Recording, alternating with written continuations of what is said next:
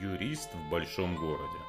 Здравствуйте, меня зовут Сергей Пирогов, и вы слушаете мой подкаст «Юрист в большом городе». Это подкаст для тех, кто хочет знать свои права, быть юридически грамотным, законно вести свою деятельность и не быть обманутым. Сегодня расскажу о теме достаточно безрадостной, но очень жизненной. Что делать, если умер индивидуальный предприниматель? Как поступить сотрудникам, контрагентам и вообще, что происходит, если такое случилось? Все мы знаем, что индивидуальный предприниматель и физическое лицо неразрывно связаны между собой. И именно по этой причине некоторые некоторые считают, что лучше зарегистрировать ООО, нежели быть индивидуальным предпринимателем, потому что учредитель ООО отвечает по обязательствам перед контрагентами только уставным капиталом этого ООО в размере 10 тысяч рублей. Но на самом деле это уже давно не так, но сейчас речь не об этом. Действительно, ИП и физическое лицо неразрывно между собой связаны, это одно и то же лицо, да, по сути это физическое лицо, которое просто приобрело статус индивидуального предпринимателя, то есть официально сказала, я веду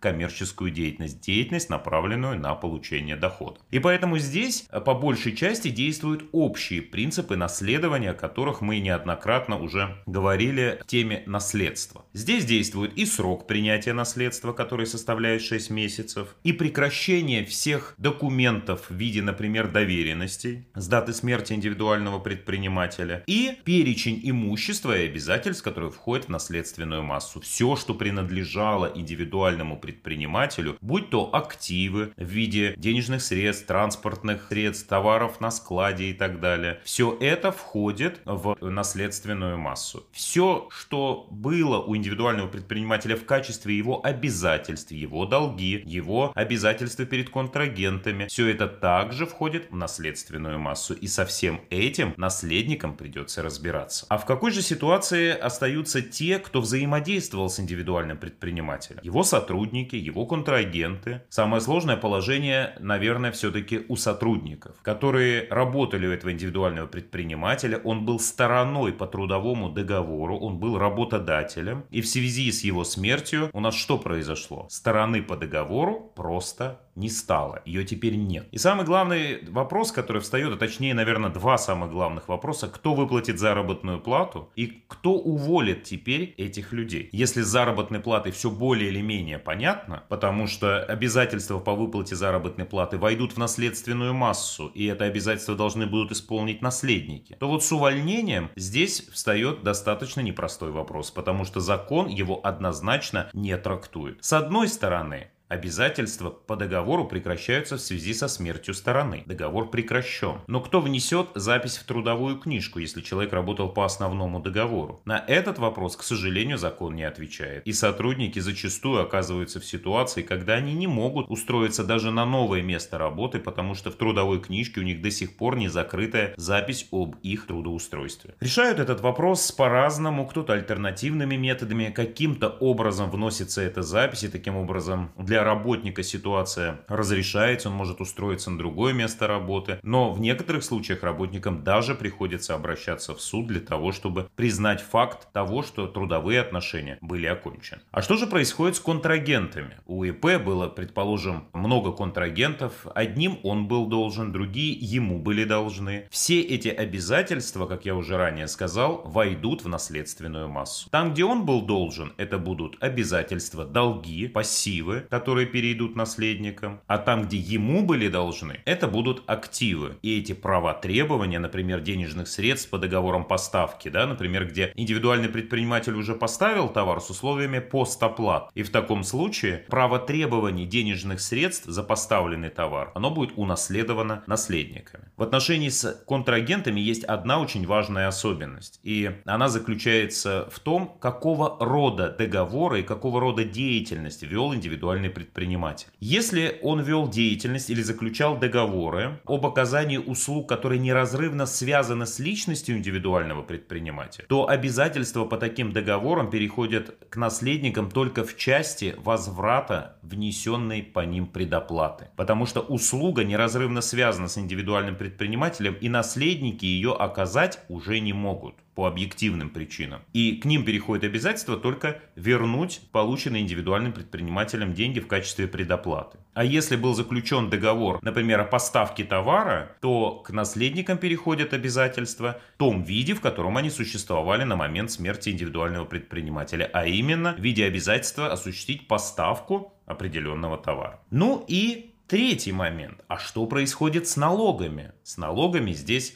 слава богу, все попроще. С даты смерти индивидуального предпринимателя начисление налогов прекращается, а те суммы, которые были уже зафиксированы в качестве задолженности по уплате налогов, эти суммы входят в наследственную массу и их должны уплатить наследники. Вот такая история получается и грустная, и непростая, и я желаю, чтобы с подобными ситуациями вы как можно реже сталкивались, а может быть даже никогда, но если вдруг такое случится, вы, прослушав этот выпуск, зная всю эту информацию, сможете грамотно поступить и не растеряться.